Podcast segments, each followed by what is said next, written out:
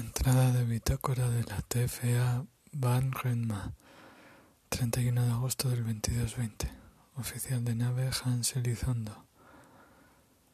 De momento seguimos con el rumbo fijado en nuestra misión. Sigue habiendo algo de tensión, así que Lamelo nos ha recetado a todos más meditación. A mí a veces eso me estresa más. Hemos estado hablando y coincidimos que no podemos hacer otra cosa que esperar. Tampoco puedes hacer nada. Por la tarde me he puesto a ver otros cuentos en blanco y negro a ver si pensaba en otra cosa.